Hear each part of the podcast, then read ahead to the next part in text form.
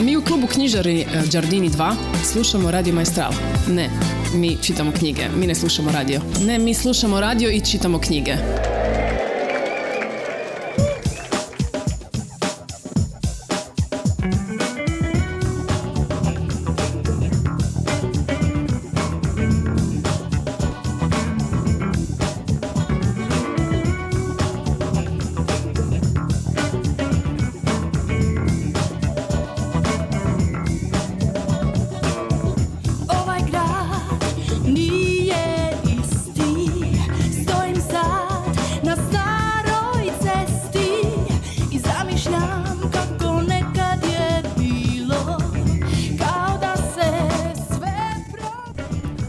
16 sati, četvrtak je. Ja sam Iris, kao što ste mnogi već i navikli, vjerujem. Dakle, pred nama je sat vremena emisije o a, književnosti. Dobar dan, prije svega, svim a, i to ovako lijepi i sunčani dan, dakle svim dragim slušateljima Radio Maestrala i ove emisije i svim dragim čitateljima, to uvijek nekako istaknem s obzirom da a, se družimo uz knjigu. Ovoga puta biti će to roman Stjenice, novi roman spisateljice Martine Vidajić. U pozadini čini mi se da već i sviraju The Bastards uh, ovaj grad, tako da evo vraćamo se nazad odmah nakon pjesme.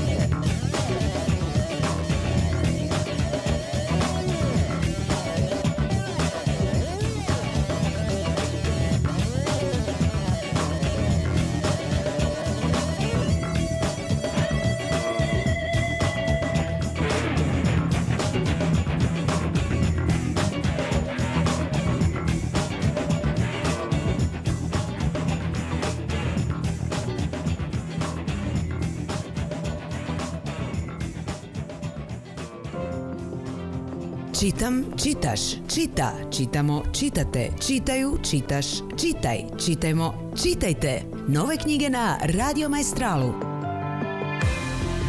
Svakog četvrtka u 16 sati s nama je klub knjižara Đerdini 2.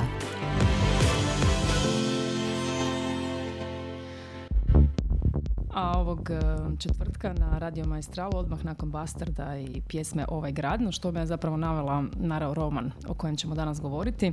Najavila sam ga prije, ali nekako mi se čini kao da je ovo tek sad pravi uvod u današnju emisiju, pa još jedan put dobar dan svima koji nas e, slušaju.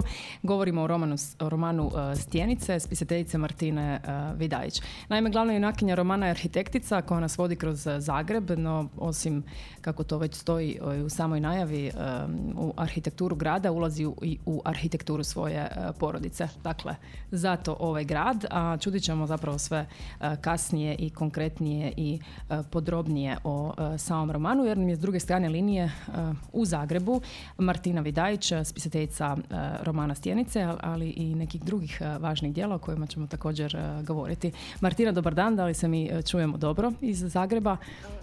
Čujemo se dobro. Ovaj, inače i Zadra sam trenutačno. E, ovaj, točno, baš sam htjela reći, možda sam se ja i zaletila, možda si zapravo i u Zadru, a ne ovaj, da, u Zagrebu. sam, evo jučer sam baš došla u Zadar, tako da. Ali inače Ali, živiš ovaj, u Zagrebu, je tako? Da, da, inače sam u Zagrebu trenutno. No, inače si rođena u Zadru a rođena u Zadru i odrasla. Rođena i odrasla u Zadru, da, to, i to uh, 1986. godine. Spominjem evo i godine da znamo i u koju generaciju te uh, svi slušatelji mogu zapravo uh, svrstati. No, evo, kako sam i rekla, kako sam i krenula, ajmo nekako onda za početak malo pretresti tvoju biografiju i više možda bibliografiju, pa ćemo tu negdje postepeno onda doći i do romana Stjenice kojeg smo najavili. Krenut ćemo naravno od poezije. Um, za svoj si pjesnički prvijenac Era Gmazova 2011. godine, ako se ne varam, dobila nagradu e, Goran za mlade pjesnike. Um, da, da, ne, negdje sam naišla da kažeš kako si nakon te nagrade zapravo samoj sebi trebala priznati da si pjesnikinja i to onako i javno pa intimno možda samoj uh, sebi kao da si osvijestila tu poziciju pjesnikinje um, u sebi. Pa evo možda kako danas onda s odmakom od vremena i drugim objavljenim knjigama i tvojom prisutnošću na književnoj sceni gledaš možda na taj početak i jesi li možda još više onda učvrstila, potvrdila i pomirila se, ajmo reći to tako, sa tom pozicijom pjesnikinja, odnosno spisateljice? Pa da, dobro, to, to sam ovaj, mislim da sam to vjerojatno rekla u tom kontekstu toga što, što je nekako moje pisanje prije prvo objavljene knjige je bilo zapravo onako dosta gotovo pa tajna djelatnost nekako. Ovaj, mhm. Zapravo niko skoro nije znao osim moje najbliže obitelji da se ja bavim uopće ikakvim pisanjima i oni su nekako mislili da se time bavim onako kao nekakvim hobijem. Dosta, nisu računali da se toliko ozbiljno zapravo time bavim. I e, tako da onako e, bilo je zapravo čudno onako izaći u javnost nekako prvi put uh, s tim, jel? I da, bilo mi je stvarno jako čudno zapravo iz početka kad su me, kad su me nazivali pjesnikinjom, nekako mi ono... Uh, dakle, od te, od te tajne aktivnosti odjedan put zapravo to zadobiva svoje, um, svoju plastičnost, ajmo reći. Da, pa da, je, i mislim, nekako, ne znam, mi je izgledalo onako kao Uh, malo nekako pretenciozno nazvat se pjesnikinjom kao ono mm samo zato što pišem pjesme. Ono mm za mene nekako ono pojam pjesnikinje bilo ne znam Vesna Parun ili tako nešto sad nekako mi nije bilo onako uh, uh, nije mi bilo ok kao staviti se u istu ravan sa, sa Vesnom Parun, Parun. Samo zato što sam ja napisala eto neku, neku knjigu ovaj, dobro, srećom, danas, danas, punopravno, danas te punopravno možemo svrtati u zaista da, ovaj, među, među niz sjajnih pjesnikinja uh, i pjesnika uh, u Hrvatskoj šire, tako da eto, to se sigurno ovaj, uh, promijenilo i jako afirmiralo od 2011. godine pa na ovamo. inače, piše u tvojoj biografiji da zapravo pišeš od desete godine pa i ranije. Wow, to je zaista rano. I pa evo, nekako onda možemo reći da od djetinstva zapravo možda sa poezijom e, težiš e, nekakvom e, uklapljanju u određeni svijet odnosno taj svijet pjesnika, pjesnikinja ili je to možda uvijek onda onaj odmak od možda neuklopljenosti u samu realnost naravno pa je, u kojoj da, živiš. Da, to, pa je da, to, to sam ovaj spominjala više puta nekako ovaj da to, to je zapravo stvaranje nekog, nekog vlastitog svijeta, jel, nek, ono, stvaranje u stvari književnost općenito uvijek stvara neki, neki poseban svijet u kojem vla- vladaju neka potpuno druga pravila i da u tom smislu ovaj, e, tako sam čini mi se ja nekako od, od samog početka razumjela nekako e, i poeziju i književnost općenito. A, I kažem, mislim, naravno kad sam počela pisati nisam, nisam nekako razmišljala o tome zašto počinjem pisati, jer sam počela pisati tako rano, ali, ali kad danas nekako razmišljam o tome, onda, onda mi se čini da je možda baš to bio razlog što se nekako, što se možda nisam uklapala u ovaj neki stvarni svijet, pa onda ponovno sam stvarala neki svoj u kojem su vladala neka potpuno drugačija pravila. Ja, ja i danas zapravo kad, kad pišem pa i, i prozu čak, a Mhm. i poeziju, um, ono, zapravo nisam tip uh, pisa koji onako uh, koji preslikava stvarnost, jel? znači ja, uh, mene u načelu realnost ne interesira to, toliko puno, mene zapravo uh, interesira neko moje vlastito viđenje stvarnosti, jel? Um, to jest stvaranje ne, neka, nekakvog um, nekakvog po- svijeta koji je sličan stvarnosti, ali je, ali je malo pomaknut. Recimo. Dakle, nekakve paralele sa nekim tvojim autobiografijama onda ne možemo vući. E, molim, nisam razumjela. Kažu da se onda paralele sa autobiografskim elementima u tom Aha, slučaju i ne mogu vući. Da, da, da, pa da, dobro, mislim, dobro ima tu autobiografskog, naravno, uvijek, i čak i kad stvarate fikciju, Jasno. uvijek koristite autobiografiju, ali mislim svaka autobiografija je fikcija i obrnuto. Ali, e, tako da, da svakog ima elemenata, i pogotovo u poeziji, mislim, nekako, e, osim možda u ovoj posljednjoj knjizi, iako i ona ima veze s autobiografijom, ali e, inače u poeziji, da, naravno da koristim dosta vlastita iskustva, međutim opet, opet to, mm, opet je to književnost, jel? A, nekako ne može se reći da, da doslovno stvaranje preslikava vlastitog svijeta? Da, da. Um, da, i uvijek je, mislim uvijek, neću reći uvijek naravno, ali nekako i u tvom slučaju čini mi se i koliko te ovako javno poznajemo da si zapravo introvertna osoba, jel tako? Pa da, prilično, da. Tu negdje ide zapravo i tvoje vrlo reducirano pojavljivanje u javnosti, um, barem od početka tvoje e, književne karijere, ali nekako mi se čini da se to u zadnje vrijeme i promijenilo, pogotovo sada sa ovom a, zadnjom knjigom sa stjenicama. Nemaš ni društvene mreže i tako sve to što ide uz taj niz te e, zapravo self promocije i ovaj, svega toga što danas čovjek nužno mora imati da bi bio prisutan, da bi bio vidljiv. Um, pa evo možda malo otkud ta promjena ipak i otvorenost prema ovaj, um, zainteresiranoj Pa, javnosti, e, prema kritici i prema da. ovakvim Pa razgovorima e, i tako da. dalje. E, Pa ne bih ja rekla baš da, da sam ja nešto posebno, mislim, otprilike sam isto zapravo čini mi se otvorena nekako prema, prema ovaj, a, javnosti kao, kao što sam bila i prije. A, samo što nekako iz početka zapravo nije postojao neki preveliki interes u, u smislu a, od, ja- od strane javnosti, jel nekako prema meni. A, mislim, postoje, postoje interes nekako stručne javnosti, znači od samog početka zapravo su moje knjige Mhm. bile onako relativno dobro popraćene, nisu bile toliko uh, jako puno popraćene, znači nisu imale jako puno kritika recimo, ali, ali za, recimo za pjesničke knjige to je bilo čak onako unutar nekog prosjeka i, uh, i bile su dobro prihvaćene u smislu, u vrijednosnom smislu, jel? znači bile su uh, dosta hvaljene. A, I nagrađivane. Do, I nagrađivane, Dakle, naravno. samo da malo i upoznamo, o, objavila si još i dvije pjesničke zbirke, Tamni čovjek e, Birger za 2017. godine, zatim Mehanika Peluda već sljedeće godine 2018. koja je dobila nagradu Ivana Gorana Kovačića za najbolju zbirku u dvogodišnjem e, razdoblju. Kasnije si osvojila i nagradu Janko Poli Ka- Kamoć za ovu svoju proznu poetsku knjigu Trg tržnica Nož. Um, tako da, mislim, evo, osim kritike pratite zaista i nagrade koje vrednuju onda tvoje ovaj, e, dijelo. Da, da kažem, ovaj, e, ja ne, kažem od stručne javnosti nekako od nekih najužih krugova ja jesam bila od početka zapravo a, dobro prihvaćena, međutim nekako nije postojao nekakav ono širi interes recimo u smislu medija ili slično, Mhm. a, osim vezano uz te nagrade, jer naravno kad dobijete nagradu onda ono nekako se Generira probudi da. neki, neki određeni interes, da. Ali e, inače ne, mislim što je po meni nekako i razumljivo, ne znam, nisam neki tip osobe baš koji koji bi bio možda medijima nešto posebno zanimljiv, ne znam, nema neku priču oko sebe. Mislim da je to donekle zapravo razumljivo. Mhm. A, i, ali ja nisam, u načelu ja nisam nešto odbijala zapravo prisutnost u javnosti, a, barem prvih godina. A, I tako da, e, kažem, u tom smislu vi- više je bila stvar u tome zapravo da, da nije postojao neki, neki, neki jako veliki Što, interes. što misliš, ima li to možda veze nekako i sa samom poezijom kao nekim marginaliziranim žanrom koji sad pomalo je to izlazi iz te svoje margine, ali ono generalno za nekim interesom e, javnosti prema poeziji, što je sigurno e, različito i nije takav slučaj sa, sa romanima, odnosno e, sa prozom. Pa evo sad sam već nabrojala, tu su tri, čini mi se da sam nabrojala zbirke pjesama i ovu prozno-poetsku, kako ti sama kažeš, poemu, jel tako? Ovoga, za trg tržnica noža. Opet su tu i ta dva romana, pa možda tu vidiš i sama neke razlike. uh, Da, da, vidim, vidim velike razlike, apsolutno. Ovaj, e, iako zapravo su moji romani, e, kad pogledate nekako u čitateljskom smislu, onako među slabije čitanim, vjerojatno, e, prozama domaćih autora.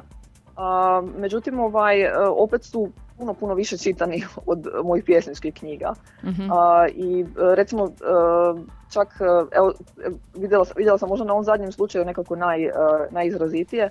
A, znači, Trg tržnica nož je kao pjesnička knjiga zapravo dobila e, nagradu Janku Polić Kamov. Mhm. A, međutim, to nije njoj povećalo čitanost, nego je zapravo stjenicama povećalo čitanost. Mhm. jel? Znači, onako, zap- zapravo, je, zapravo su stjenice nekako zapažene puno više. E, upravo zato što je tržnica nož dobila e, nagradu. Jel? Ona, ona nije nešto posebno više čitana, mislim, onako, Mhm. možda je više zapažena, ima dosta više kritika, mislim, nego druge pjesničke knjige, ali čini mi se koliko ja uspijem pratiti e, čitanost i slično, mislim da, da nije nešto puno, puno više čitana i da stvarno poezija apsolutno je ovaj, puno, puno manje čitana od, od proze, to je neosporno. svakako. Dakle, to možemo zaključiti sada još jedan da, da, to možemo i sad i službeno I u ovom službenom da, prostoru radio ovoga maestrala. E, da, em, ajmo se mi ipak zadržati još malo kod e, pjesama. Kažeš, e, odnosno pišeš od svoje desete godine, možda i nešto ranije, pa koje su te tvoje neke prve pjesme? Evo, možda malo da tu ovaj, zagrebemo u ono što neće nitko nikada vjerojatno čitati nigdje, ali možda se ti toga sjećaš ili neke svoje prve pjesme. Aha, da, to sam nedavno u jednoj emisiji. Tako je. I to me, ovaj, to me ponukalo ovaj, jer mi je vrlo simpatičan odgovor. Ne kradem pitanje prtenjači, već me je, eh, bih voljela da evo, podijeliš i takav odgovor s nama, odnosno tu priču. Da, da, da, je, ovaj, da, to je, uh, mislim, to u stvari, uh, nije to bila za- zapisana pjesma, nego kao, uh, tad sam imala, nek, mislim, nekakvih pet godina otprilike, ovaj, i onda sam, uh, često sam kod jednih susjeda ovaj, bila, koji su bili dosta stariji od mene, oni su bili tineđeri u to, u to doba, i onda njih onako zabavljalo dati meni gitaru, da ja lupam po toj gitari i kao pričam gluposti.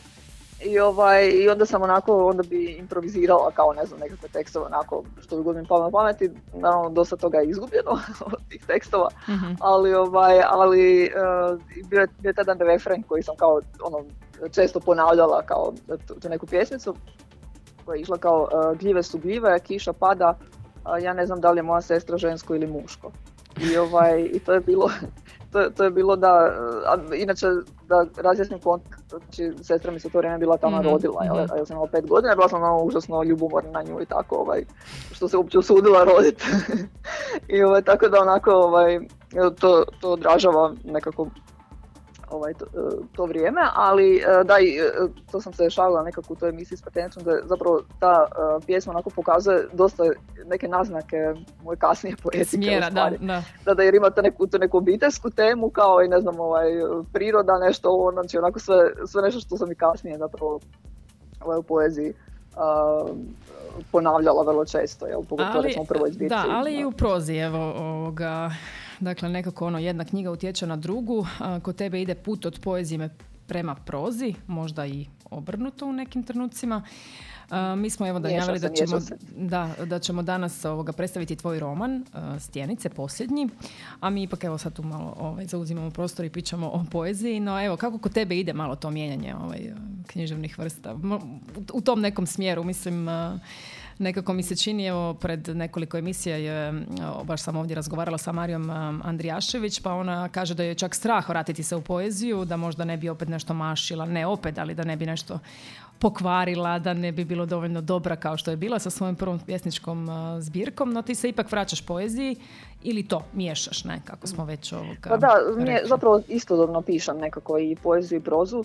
Um, I u stvari sam još nekako od, od tih ranih dana sam pisala nekako istodobno i poeziju i prozu, samo što Uh, možda prozu nešto kasnije, ipak ne znam, nisam baš s 10 godina, možda sam malo kasnije, osim školskih sastavaka, ali recimo što sam pisala s 10 godina, ali ne znam, kasnije možda u tineđerskim godinama sam nešto pokušavala kao napisati uh, prozno. Um, uglavnom nisam baš uspjevala, ja sam imala stalno nekako ambiciju napisati roman, pa, ovaj, pa mi to nije uspjevalo.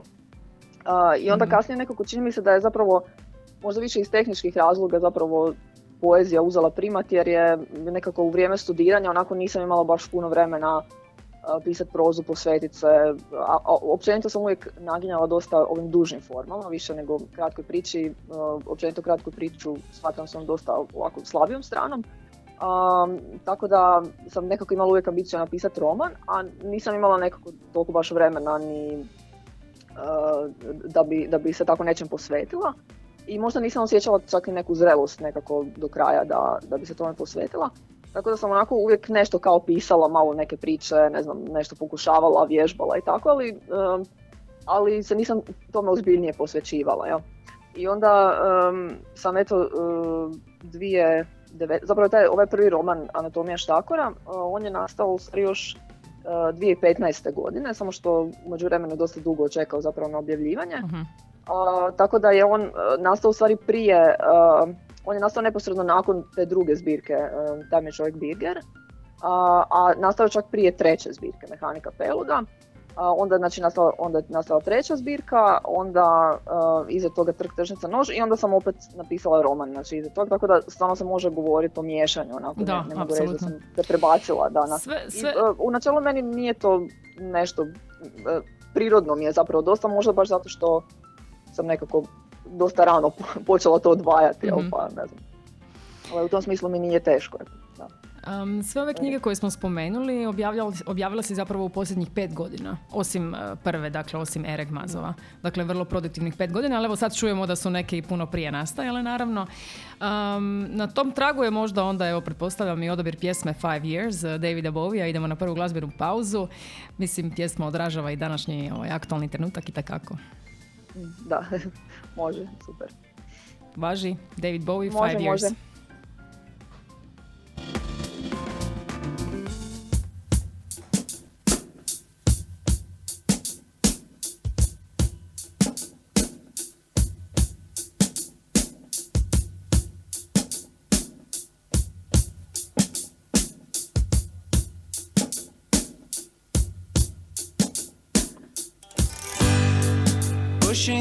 The market square. So many mothers crying. News had just come over. We had five years left to sighing. News guy wept when he told us Earth was really dying cried so much that his face was wet. Then I knew he was not lying.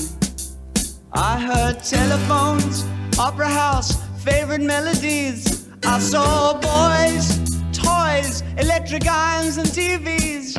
My brain hurt like a warehouse, it had no room to spare. I had to cram so many things to get everything in them. So many people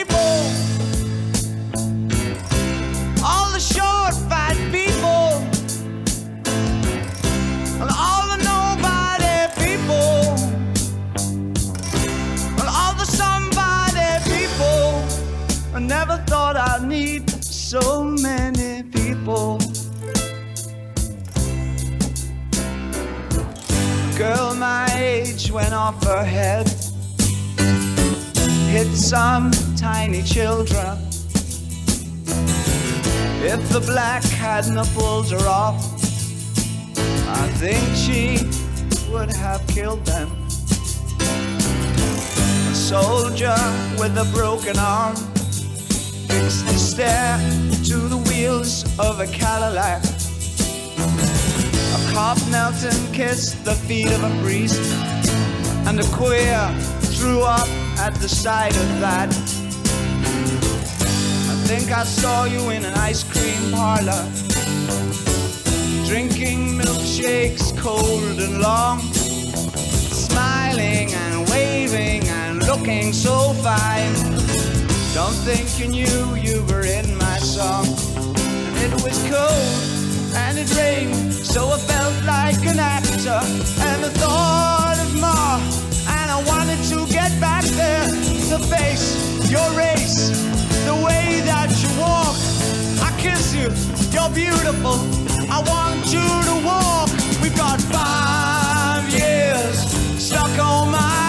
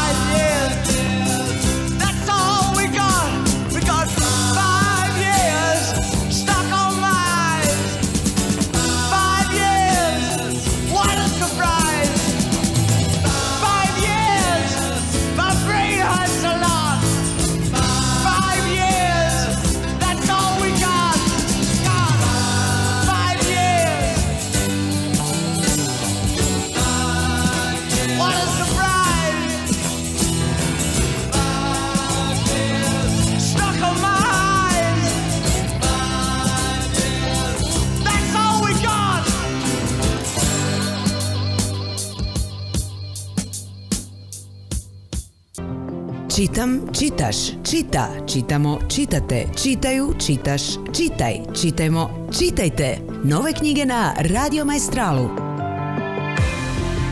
Svakog četvrtka u 16 sati s nama je klub knjižara Đardini 2.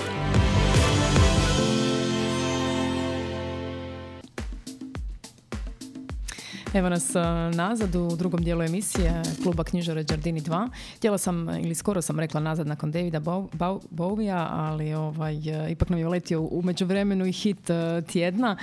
E, tako da evo tu smo negdje sa, sa Five Years e, stali e, u razgovoru Martina Vidajić i ja, dakle danas govorimo o njezinoj, njezinom posljednjem romanu Stjenice. Upoznali smo evo do sada u prvom dijelu otprilike njezin pjesnički rad, govorili smo malo o njezinim pjesmama, o pjesničkim zbirkama, pa evo zapravo je sada i red da krenemo govoriti o proznom dijelu i romanu Stjenice. Nekako vjerujem da su mnogi I upoznali na našem sajmu knjiga, naravno, ovaj zadnji put je bila e, 2019. godine, E, predstavljala je svoj tada prvi roman e, Anatomija štakora i mi smo tada na tom sajmu raspravili temu grada, raspravljali zapravo temu grada, a Martina em, roman Stjenice, dakle ovaj posljednji, otvara e, sljedećim citatom. Kaže, budući da je grad prema našim filozofima samo jedna velika kuća i jedna kuća je mali grad. Citat nije njezin, nego je um, talijanskog humanista, pjesnika Leona Battista Albertija. Uh, pa evo nekako ovaj, um, oni koji nas slušaju od početka znaju i da je u knjizi junakinja arhitektica i da je uz nju zapravo i glavni lik nekako sam grad. Pa pitanje na samom početku zašto grad, prostor uh, kao takav preokupira tvoje misli? Misliš li tu puno na Zagreb ili na Zadar? Pa da, vjerojatno, vjerojatno je Na nekako jedno s obzirom da se preselila nekako u Zagreb e, neposredno prije pisanja ovog romana, mislim da je možda čak taj, to preseljenje imalo dosta, dosta veliku ulogu. A, jer e, općenito, da, istina da me taj prostor nekako u zadnje vrijeme um, onako intrigira i, i novi, čak novi rukopis pjesnički mi nosi naslov Grad konstrukcija, znači dosta se također ponavlja motiv grada i e, to, je, to sam zamislila kao, kao nekakvu um, e, kao, ne- kao nekakvu pjesničku e, konstrukciju pjesničkog grada, recimo tako, sad neću to objašnjavati puno, ali Mhm. a, da, uglavnom me taj, taj prostor nekako um, intrigira. A, mislim, arhitektura kao takva me također zanima. Čak sam rekao kako sam proučavala zapravo dosta arhitekturu i ovaj, čitala teoriju povijest arhitekture vezano za ovaj roman, a čak sam bila razmišljala da idem studirati arhitekturu. za potrebe romana samo. da, malo sam odustala, ipak sam malo prestara za to, ali, ovaj, ali da, e, jako me zapravo zanima to područje jer nekako je onako spoj je u stvari tehničkog i umjetničkog što je onako za mene dosta nekako jer ja sam uvijek bila dosta dobra u prirodnim predmetima recimo u školi. A, e, a s druge strane imam tu naravno umjetničku stranu jer, jer se bavim pisanjem i općenito ovaj, mm me umjetno zanima u svim oblicima. A, tako da mi je nekako, mislim da bi mi čak arhitektura onako bila neki vjerojatno savršen spoj. A, I da, e, općenito sam dosta kao osoba ovako nekako laički, jel, znači izvan, s obzirom da nisam obrazovan na tom području, laički sam nekako dosta osjetljiva onako na, na prostor. Nekakav loše oblikovan prostor mi zapravo jako, jako E, smeta, ne mogu, ne mogu boraviti zapravo dugo u njemu.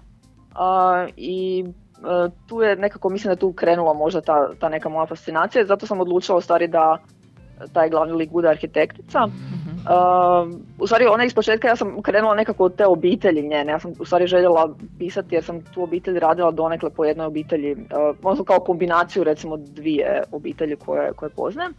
Uh, tako da me nekako nekako sam od toga krenula, a onda sam naknadno stvari birala njezino zanimanje, ali kako sam sve više više ulazila zapravo u tu temu, onda je arhitektura postala nekako bitna i za sam sadržaj romana, jel? znači ona je postala nekako sve bitnija i bitnija e, unutar, unutar romana, a nije više bila samo njezino zanimanje.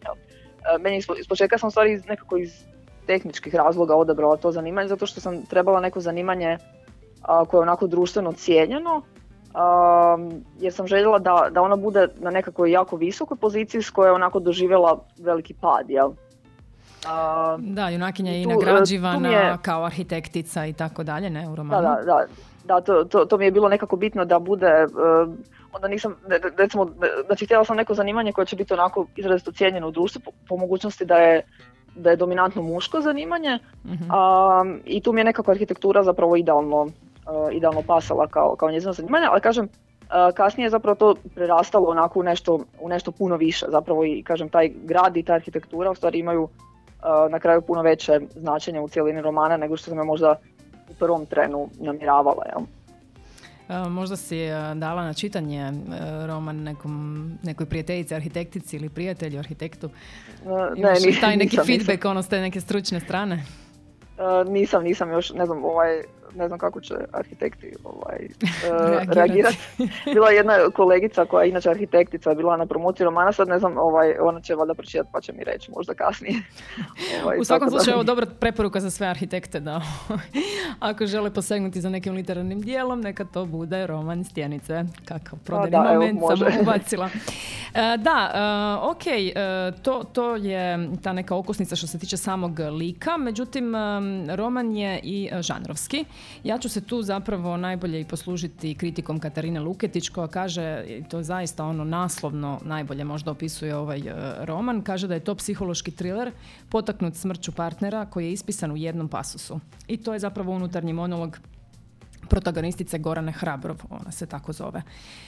Dakle, ukratko, trauma e, zapravo koja u njoj izaziva bijeg od svega nekako či, e, bijeg od svega e, s čime je prije imala veze. I to do te mjere da čak želi doslovno ispaliti stan u kojem je boravila. Taj stan u, prije toga naravno ovoga i napadnu uh, stjenice. Preuzmu zapravo stjenice. Mada do kraja romana mi niti ne uspijemo saznati da li, je ta, da li se to doista desilo da li je taj stan izgorio ili nije Moram nekako priznati da me to malo podsjetilo na Kišlovskovu trilogiju na film Blue, odnosno Plavo, pa sam nekako do kraja lik zapravo Gorane fizički zamišljala kao Juliette Binoche. ali evo, da ne bi ostao samo taj utisak. Opis je drugačiji malo dobro. je, je, apsolutno, ali, ali taj, zapravo taj trigger, te traume koja potiče u samom liku da se jednostavno uh, riješi svega s čime je do tada imala zapravo veze. Ne? Ja e, zapravo ovaj, se ne bi baš složila do kraja da je nekako e, da je ta trauma, odnosno ta nesreća koja se spominje na početku, odnosno koja, jel, mm koja postoji u radnji, ne bi se složila da je ona zapravo nešto što je poticaj za njezin pad. Mislim, ono što sam ja zamislila da je njezin pad zapravo počeo puno prije, jel? Mhm. A, da je njezin pad počeo zapravo u trenutku kad je prestala vjerovati u stvari u arhitekturu koju radi, odnosno kad je kad, kad, kad se počela osjećati zapravo loše unutar tog arhitektonskog konteksta, kad je počela sumnjati zapravo u samu bit arhitekture, njezino mjesto u današnjem svijetu. Mhm. A, I tu, tu stvari počinje a, njezin pad, zato što je ona arhitektura bila nešto što je nju u stvari strukturiralo tijekom života. Jer ona kreće iz te neke obitelji koja je jedna tradicionalna obitelj a, seljačkog podrijetla, otočkog i ona se u stvari iz te obitelji nekako uzdiže, znači strukturira samu sebe, zapravo gradi na neki, da se poslušam arhitektonskim jezikom, Mhm. a, gradi samu sebe jel, tijekom godina. A, vrlo visoko zapravo odlazi, a, doktorira, ne znam, uspjeva dobiti neke nagrade značajne. Međutim, ovaj, onda u jednom trenutku zapravo počinje, počinje sumnjati u, u to što radi a, i tu je se zapravo urušava cijela ta struktura onda se više nema na neki način za ništa uhvatiti. Jel? I sad tu počinje, onda jedna od recimo istaknutih a, točki u radnji je zapravo taj jedan e, arhitektonski simpozij na koji, ona, e, koji se pogađa, događa početkom godine, na kojem ona u stvari um, na kojoj počinje taj njezin pad, odnosno ona konačno shvaća zapravo da više nema tu što raditi među arhitektima. Um, I onda u stvari se događa ta, ta neka impulzivan, ta neki impulzivan brak uh, i kasnije nesreća. Um, I tu je nesreća nekako više zapravo neki završni cilj tog, tog njezinog pada. Jel? I onda Mhm. to, to što ostaje uh, živa nakon nesreće, ona više ne zna zapravo što bi sad sa svojim životom jel, e, iza toga. Um, I uh, da, tako, tako da kažem, uh, ne bi se baš potpuno složila da je trigger um, Sama- sama nesreća, već sama je ona nesreća, više je zapravo- bitna, jedan bitan dio recimo u, u radnji. Da. Um, I također, mislim, to što se nekako ljudi nazivaju to thrillerom, uh, mislim da, ok, može se nazvati možda nekim vrstom, nekom vrstom thrillera, a, ali ja svakako nisam pisala thriller, moram priznat. Mhm. Znači, čak mi je iznenadilo nekako da ljudi čitaju to kao thriller.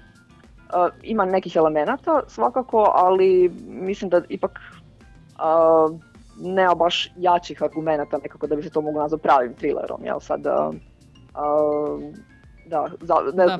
ne znam kako drugi čitaju, ali ja, ja ne vidim Ne, zapravo. ne znam zašto mi pada mi na pamet. Hanke i njegov golman, ono, na taj neki način, ono, isto u jednom pasusu, pa skoro pa Mm. ti promakne to neko ubojstvo koje se, se dogodi, ne? A, protagonistica bježi u Dalmaciju, tako u jug, e, na jug, u rodni kraj, traži to neko smirenje zapravo u samoj sebi, u gabaritima vlastitog e, tijela, tu su te neke metafore. E, Na kraju krajeva i, ona se zove Hrabrov, Gorana Hrabrov. Ima li tu neke ovaj, posebne simbolike oko hrabrosti?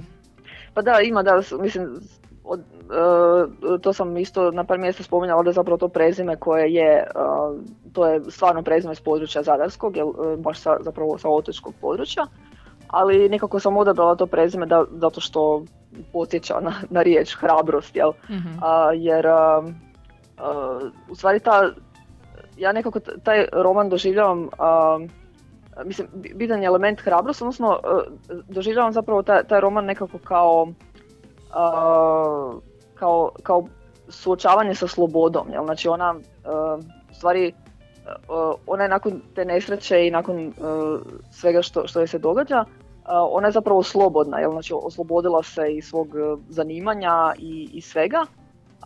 I e, želim u stvari pokazati da ta sloboda nije uvijek neka pozitivna stvar, znači e, sloboda je zapravo užasno teška i, i treba puno hrabrosti zapravo da, da, da se suoči s tom slobodom. Da, jel? sloboda i odgovornost. Da, e, tako da, e, da, nekako sam, da, tu, tu sam zapravo to prezime nekako odabrala, Že- željela sam se donekle referirati svakako na to. I koje je bilo, bilo još neko pitanje, nije?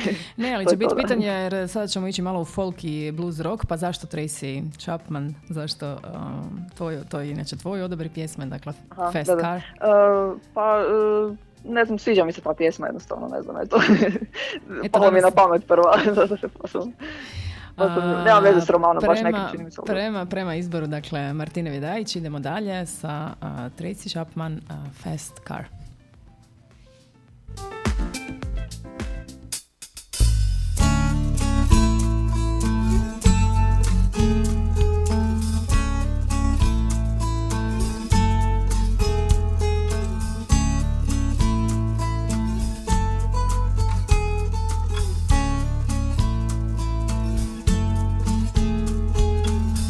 a, Fast Car. car. I want a ticket to anywhere. Maybe we make a deal. Maybe together we can get somewhere. Any place is better. Starting from zero, got nothing to lose. Maybe we'll make something. Me, myself, I got nothing to prove.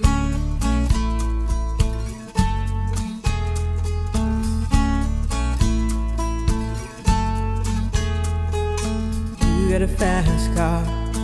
I got a plan to get us out of here. Been working at the convenience store. Managed to save just a little bit of money. Won't have to drive too far. Just cross the border and into the city. You and I can both get jobs and finally see what it means to be living.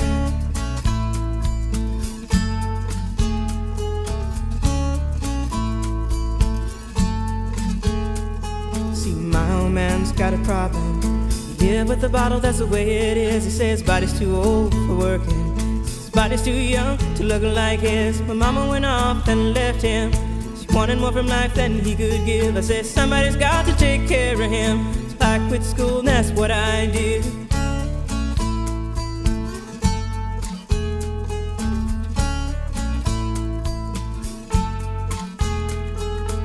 You got a fast. Is it fast enough so we can fly away? We gotta make a decision. Leave tonight or live and die this way.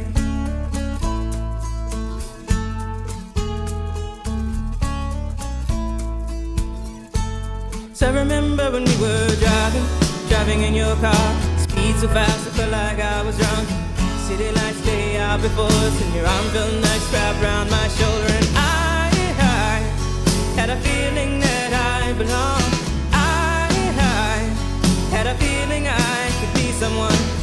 Someone, be someone.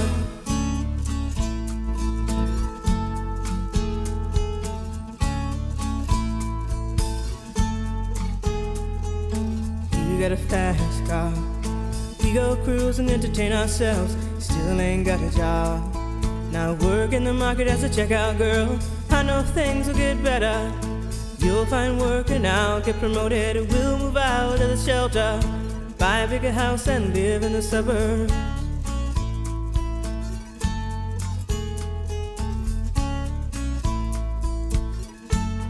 I remember when we were driving, driving in your car. Speed so fast, I felt like I was drunk. City lights lay out before us, and your arm felt nice wrapped around my shoulder. And I, I had a feeling that I belonged. I, I had a feeling I could be someone, be someone, be someone.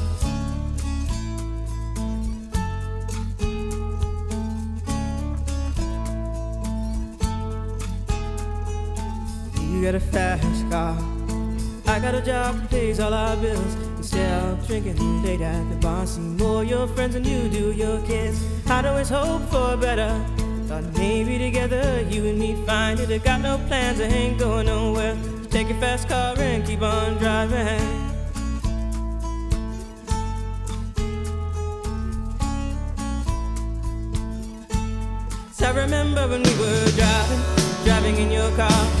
So fast, I felt like I was drunk. City lights stay out before your arm felt nice wrapped around my shoulder. And I, I had a feeling that I belonged. I, I had a feeling I could be someone, be someone, be someone.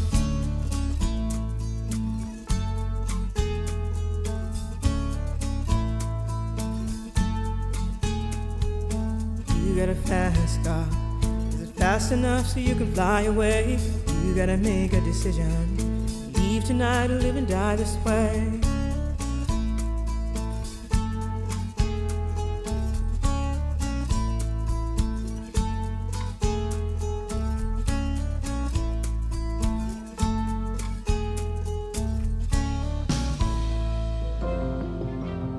Čitam, čitaš, čita, čitamo, čitate, čitaju, čitaš, čitaj, čitajmo, čitajte. Nove knjige na Radio Maestralu. Svakog četvrtka u 16 sati s nama je klub knjižara Đardini 2. a sada je već i 10 minuta do 5. Dakle, u samom smo kraju u završnici kluba Knjižare Žardini 2, odnosno e, emisije kluba e, Knjižare. E, nama je u gostima Martina Vidajić, pjesnikinja, prozaistica. Načeli smo malo razgovor o njezinom em, zadnjem, posljednjem romanu koji je objavila, a to je roman Stjenice. Inače u nakladi Ljevak, evo mi čini mi se da to još nismo ovaj, do sada spomenuli. Stjenice, jako zanimljiv naslov, baš je onako primamljiv. Ali zapravo i kad izdvojimo neke druge ovaj, e, e, naslove tvojih e, knjiga koje sadrže životinje u samom ovoga naslovu, primijetit ćemo da te životinje zaista nisu ono, ni mile, ni drage ili barem ono djeci nekako zanimljive, baš suprotno, to su one koje nam nekako ovaj, skupe utrobu, možda izazivaju grimase na licu. Dakle, Gmazovi, rekli smo, Era Gmazova, roman prije ovog je bio Anatomija štakora i sad smo na stjenicama. Koje se tu, koje se tu metafore kriju, molim te? Da, da, pa da, ovaj, neki dan sam zapravo baš gledala nekako naslove, onako uspoređivala tih svojih knjiga, pa sam onako shvatila, stvarno imam previše tih ono, uh, prvo imam uh, dosta tih genitivnih naslova kao ono, ne znam, anatomija štakora, mehanika peluda, Mhm, a, a inače sve nešto kao biljke ili životinje, onako, znači, dosta, da. doslovno u, svak- u svakoj knjizi da samo je tamo čovjek dirger je Idor, Ogtar, Tržnica, Nož, ali ovaj, da, pa mislim uvijek, stvari su, ja nekako uvijek moje, moji naslovi funkcioniraju kao, kao metafore, a, pokušavam se odviknuti od toga zapravo malo kao drugačije ovaj, konstruirati naslove, ali da, e, imam tu, tu neku ovaj, slabost da tako, da tako ovaj, naslove e. Prvi, prvi čak, prva zbirka ti je radnog naziva i dobila takvu na- nagradu, Tkivo se zvalo, jel? Tu isto postoji neka da, da, ovaj, tkiva, da, da, kao simpatičnost da je u medijima izašla kao tikva, jel? Da, je, da. Opet ostajem u tom nekom biljke, životinje, hrana. Zato, To je, ovaj, sam nekako, zato sam spremno i pristala nekako ovaj, promijeniti taj naslov, zato što uh, sam znala da će vjerojatno zamjenjivati svi kao da će, uh, ako neko zamjenik tikva, da će mi tako kao predstavljati uh, knjigu. Mhm. Ovaj, uh, tako da sam pristala, iako čak moram priznati da mi nije nekako taj naslov nikad onako, uh, mislim, općenito ti neki naslovi koje sam recimo dogovorila sa urednikom i urednicom, nekako nikad ih ono ne osjećam baš skroz kao, kao svoje, jel, recimo i anatomije štakora isto smo nekako smišljali kasnije taj naziv, naslov, Mhm. a, tako da isto onako mi možda baš ne leži u potpunosti.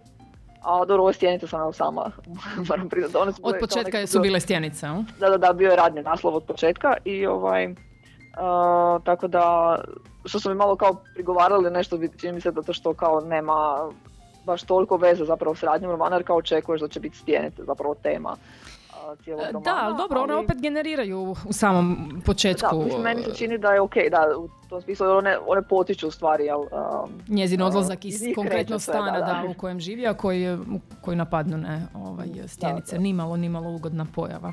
Da, da, imala sam ovaj, tako neki, nisam imala stjenice, ali sam mislila da imam stjenice u jednom trenutku, pa sam uh, vrlo zapravo vjerno prenijela Nadam se da sad svi koji nas slušaju da se ono ne češu.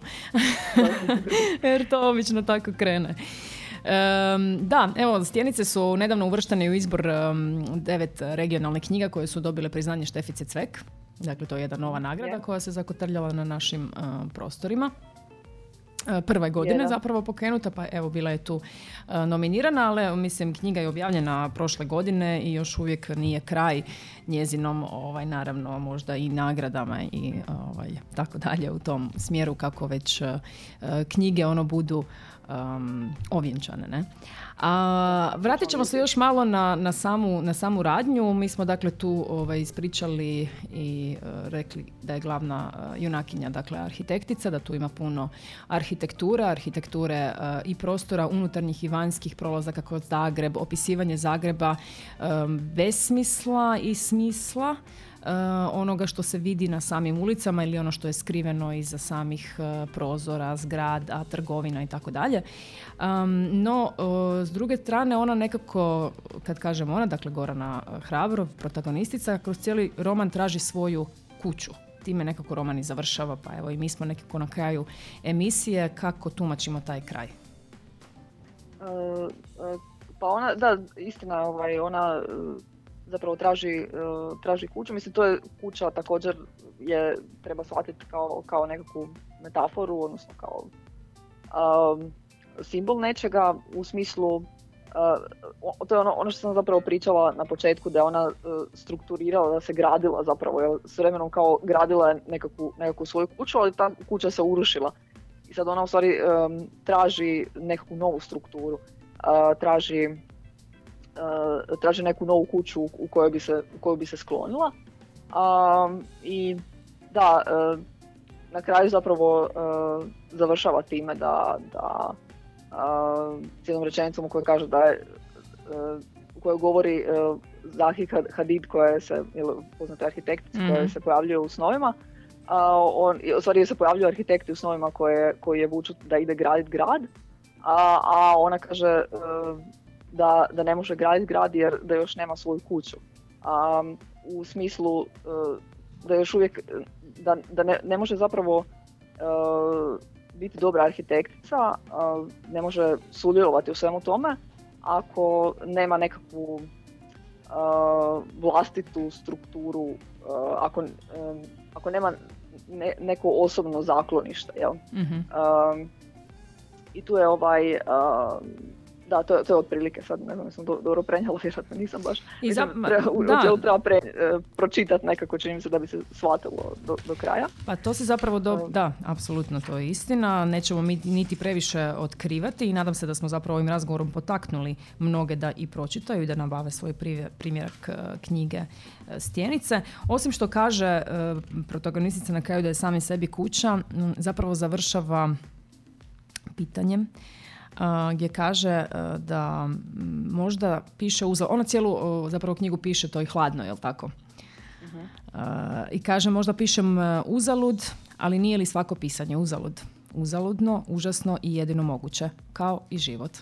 Dakle, e, završit ćemo zapravo tim njezinim zadnjim um, zadnjom rečenicom, tim zadnjim pitanjem, nije li svako pisanje uzalud? Naravno da nije, to će, ovoga, to će potvrditi svi koji e, pišu, koji od knjige e, žive, pa tako i ti vjerujem. A, mi to svakako ne mislimo, zapravo mislimo da nikako nije uzalud i e, evo ljudi, na kraju smo emisije, stvarno se nadam da smo vas uspjeli potaknuti, e, da smo uspjeli prenijeti e, bit ove knjige koja je naravno još i puno dublja i ima tu i puno drugih slojeva lejera koje treba otkriti, a to je najbolje naravno čitanjem. Em, Martina još ima neke planove, naravno trenutno priprema novu zbirku poezije, nešto smo malo pričale sad u međuvremenu pa nam je to otkrila, je li tako? Da, da, je, da. Ovaj, da, e, tu zbirku već, eto, već je gotovo dovršena, zapravo imam još a, još pokoju pjesmu možda napisati, a, još neke dijelove doraditi malo a, i moram je zapravo još onako urediti jer e, to su nekako pjesme koje su onako skupljene kroz više godina, tako da moram neku e, strukturu knjige još napraviti. Ali da, ovaj, mislim da bi vjerojatno možda mogla iduće godine izaći ako bude se u redu. A, I to je nekako trenutačno evo, čime se bavim, a inače od proze ne pišem trenutačno ništa.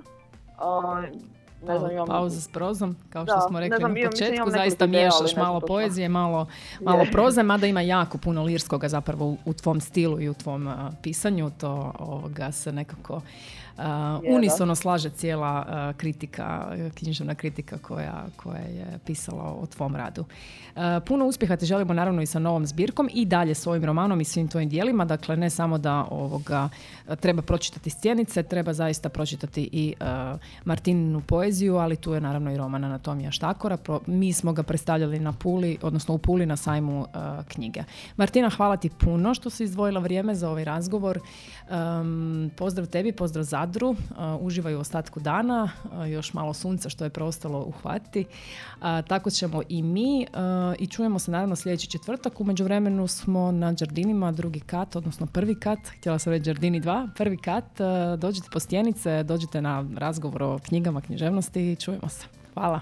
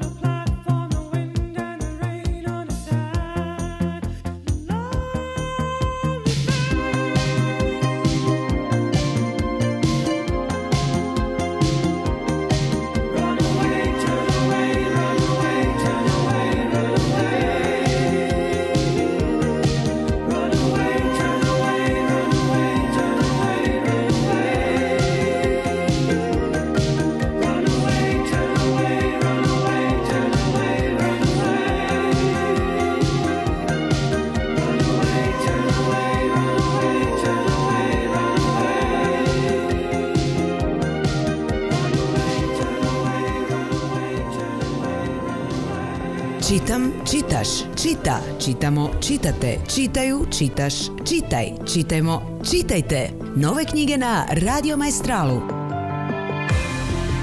Svakog četvrtka u 16 sati s nama je klub knjižara Đardini 2.